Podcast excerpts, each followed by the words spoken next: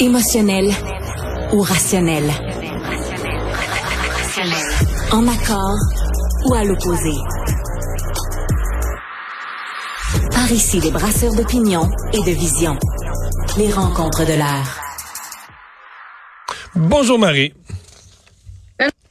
Alors, on s'était promis à la fin de la semaine dernière de se reparler de ce Conseil général du Parti libéral. Avant de parler parce qu'évidemment, ça a tourné beaucoup autour de la course au leadership, mais avant ça, le rapport d'André Pratt et de Marois Cadet, ça semble avoir été bien accueilli dans l'ensemble. Ça semble avoir quand même rallié un peu la pensée générale des militants. Ouais, absolument. Tu sais, moi, j'avais émis certaines... réserve la semaine dernière parce que je trouvais que c'était un rapport qui embrassait très large. C'est un peu comme ça que je l'avais résumé. Là. Ça donnait l'impression que ça avait voulu plaire à tout le monde. Ben, écoute, de toute évidence, je te confirme que ça a plu à tout le monde. C'est un peu peut-être le côté positif de ce rapport-là. Moi, j'ai parlé à pas mal de militants cette fin de semaine et encore aujourd'hui. Puis, écoute, j'ai rarement vu un accueil aussi unanime sur un document qui a été partagé parce que à chaque fois que tu as un conseil général, tu as tout le temps des résolutions qui sont déposées, tu as des documents de réflexion. Bon, tu as toujours des gens qui sont contre, qui sont pour, mais là, dans le cas du rapport qui a été déposé, ça a été reçu très, très favorablement. Là, le monde s'accroche beaucoup à « c'est une boussole, on a une boussole, on a une direction, c'est venu… » mettre, si on veut, résumer non seulement les récriminations des membres des dernières années, mais aussi un peu les valeurs, puis la direction de tous. Donc oui, ça s'écoute, le rapport a bien fait. Là. Ils ont réussi à remplir leur mandat. Là. Ouais. Ce qui a accroché un peu plus dans les discussions, c'est à quel moment faire le choix du nouveau chef. Et il y a comme deux options. Puis là, ça, l'option... Il n'y avait pas d'option ultra rapide de partir une course demain matin. Il y avait l'option plus rapide, plus devancée, donc de choisir un chef à l'intérieur de l'année 2024, donc l'année prochaine, peut-être au printemps ou à la fin de l'été. Et l'option qui a été retenue, c'est l'autre, donc c'est reporter tout ça, probablement printemps 2025. Donc, laissant plus de temps pour peut-être que la CAQ baisse dans les sondages ou que le Parti libéral y arrive des bonnes choses, mais en même temps, laissant moins de temps au nouveau chef, une fois élu, pour préparer son élection. Ouais, tu le résumes bien. Il n'y avait pas vraiment de choix idéal. Là. La grosse préoccupation à l'interne du comité qui a déposé cette décision-là, c'est de se retrouver avec une course avec pas de candidat. Ou un seul qui est couronné. Un couronnement d'un candidat pas trop fort. Là. Ouais. C'est ça. Puis tout le monde semble être très traumatisé de la dernière course à la chefferie qui finalement n'a pas été une course, là, où Mme Anglade a été couronnée. Là. Personne ne veut retourner vers un scénario comme ça parce que tout le monde mise sur un débat d'idées, sur juste le fait quand tu as une course à la chefferie, tu as des débats qui sont organisés. Donc, c'est sûr que ça permet de mettre des idées de l'avant, d'avoir une visibilité. Donc là, personne ne veut un couronnement, mais là, la préoccupation, c'est qu'à l'heure actuelle, il n'y a pas vraiment... il y a M. Beauchemin, dont on pourra reparler. Ouais, je pense qu'on va reparler de lui. Mais il n'y a pas de... Oui, c'est ça. Mais il n'y a pas de candidat. Donc, là, le gros stress, là, puis, moi, j'ai eu ces échanges-là avec, comme je te dis, des gens du comité, là, sont extrêmement inquiets de voir qu'en ce moment, ça soulève pas l'engouement. Donc, le pari qui est fait, c'est de mettre ça le plus tard possible, donc en 2025, en se disant, ça laisse le temps au parti de reprendre un peu du poil de la bête. Il y a un pari qui est fait aussi de se dire, est-ce que la CAQ, on l'a vu, la CAQ qui commence à descendre un peu dans l'appréciation. Il y a pas, c'est pas Paniqueville non plus au niveau de la CAQ, là, mais les sondages, il y a une diminution de l'appréciation. Le vernis a commencé à craquer. Il y a des insatisfactions qui sont faites. Mais c'est pas sûr. Mais c'est pas sûr que le Parti libéral, tu pourrais avoir un scénario où la CAQ baisse, mettons, à 30% ou à 28%, là, mettons, dans un an, mais que ces points de pourcentage-là ont été récupérés un peu par le PQ, un peu par Québec solidaire. Si le Parti libéral n'est pas dans le décor, réussit pas à passer son message aux francophones, les électeurs déçus vont aller ailleurs, à la limite une coupe pour aller chez Éric Duhaime, sont plus à droite économiquement, peu importe, mais le Parti libéral pourrait se retrouver dans le scénario un peu terrible où la baisse de la CAQ s'est produite, mais rien n'a été récupéré par le Parti libéral. Là. C'est ce qu'on a vu dans l'élection partielle dans Jean-Talon. Oui, c'est un bel exemple. Raison, c'est exact. exactement ce qui s'est passé dans Jean-Talon, le Parti libéral du Québec. Écoute, c'est un château fort libéral, il faut le faire. Ils sont arrivés 4e. C'est le Parti québécois, finalement, qui est allé chercher l'insatisfaction des caquistes. Donc, est-ce que c'est ça qui pourrait continuer de se produire? Tu sais, force est de constater qu'il n'y a pas d'effet, il n'y a pas une Tanguay-mania. Là, il n'y a pas d'effet Marc Tanguay. Il n'arrive pas à... Donc là, c'est lui qui va être là encore. On peut penser, comme chez moi, qu'il y a un putsch à l'interne, mais j'ai pas de secret à te révéler là-dessus. Mais en théorie, c'est lui qui est là jusqu'à l'arrivée du nouveau chef. Puis là, ça veut dire que le nouveau chef, quand il arrive en 2025, tu sais, on dit il y a 18 mois pour se préparer avant l'élection. Mais moi, ce que je vois là-dedans, c'est au-delà du 18 mois, il y a 2 sessions au Parlement. C'est pas beaucoup, ça. 2 sessions au Parlement pour te faire connaître, pour faire des périodes de questions, pour venir ébranler le gouvernement, pour te présenter. Ouais, t'as donné une stature aussi, là, tu sais, que t'es un chef de l'opposition, donc t'es peut-être un premier ministre en devenir. Il y a une stature qui prend une couple d'années, des fois installée, là. Ouais, c'est pas beaucoup. Puis là, tu sais, quand t'as un nouveau chef, tu veux monter ton équipe autour de toi. En 18 mois, là, t'as pas le temps de dire, hey, moi, je prends la permanence du Parti libéral, puis je change mon DG, je change mon équipe. Non, là, tu as du financement à faire, faut que tu ailles chercher des nouveaux candidats. Tu regardes à la dernière élection, le Parti libéral a été un des derniers à avoir tous ses candidats sur la ligne de départ au déclenchement de l'élection. Là, c'est arrivé, je pense, 3 ou 4 jours après le début de l'élection. On n'avait jamais vu ça. Donc, le nouveau chef a ce défi-là aussi d'aller attirer des candidatures. Il n'y aura pas beaucoup de temps pour le faire. Donc, c'est beaucoup, beaucoup de travail de se faire connaître puis de monter. Puis, tu sais, on parle tout le temps de la machine libérale. On l'a eu, cette discussion-là. Moi, la machine libérale, la machine électorale, elle n'était pas là à la dernière élection, elle n'était pas là en 2018, puis elle n'était pas là non plus en 2014. Là. Il y avait un élan qui était là, mais il n'y avait plus ça à l'interne. Donc, ça veut dire que le nouveau chef a aussi ce défi-là de remonter une machine électorale avec tout ce que ça demande, une organisation, des militants, des bénévoles. Écoute, en 18 mois, là, bonne chance. Marie, on va revenir sur le cas de Frédéric Beauchemin dans un instant. Dernière remarque sur, parce que tu as dit qu'il n'y a pas de Tanguay-mania ou de Marc Tanguay-manie ou de... Mais...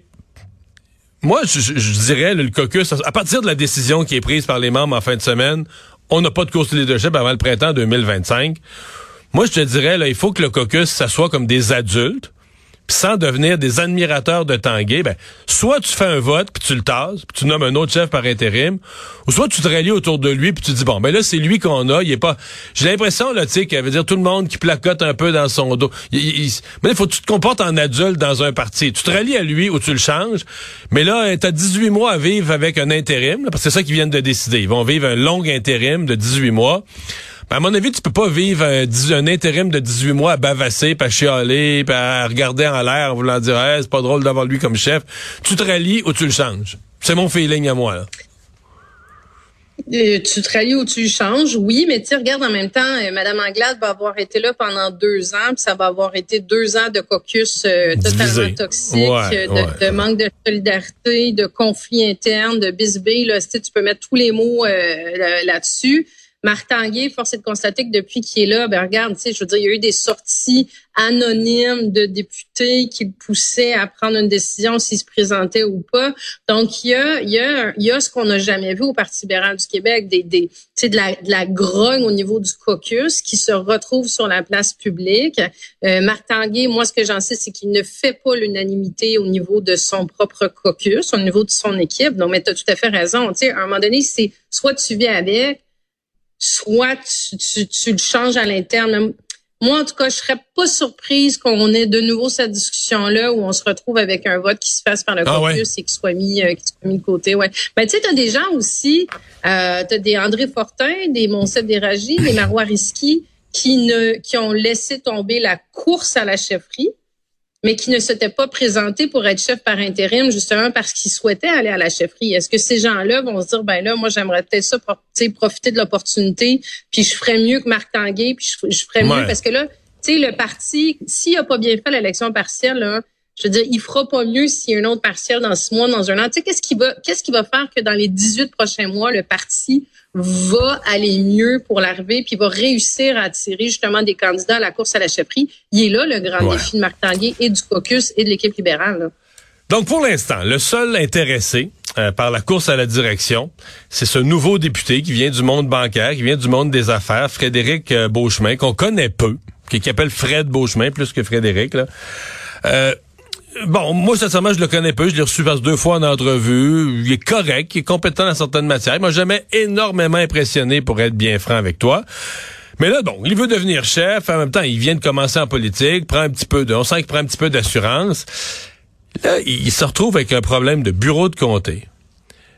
Et exclu du caucus le temps d'une enquête pour harcèlement au travail. Et là, se présente non pas comme député libéral, parce qu'il est plus libéral, il est plus député libéral, mais il se présente comme militant libéral au Conseil général. Et là, lui, il veut une course plus anticipée, il veut une course plus hâtive, parce qu'il veut se présenter puis il veut être couronné. Et là, ces militants sont très agressifs, il y a une espèce de garde rapprochée, mais c'était très cinématographique. Là, il se présente comme s'il est toujours entouré de monde dans un corridor, il leur fait un souper vendredi soir. J'ai vraiment pas l'impression que son attitude générale a été appréciée du membership, là.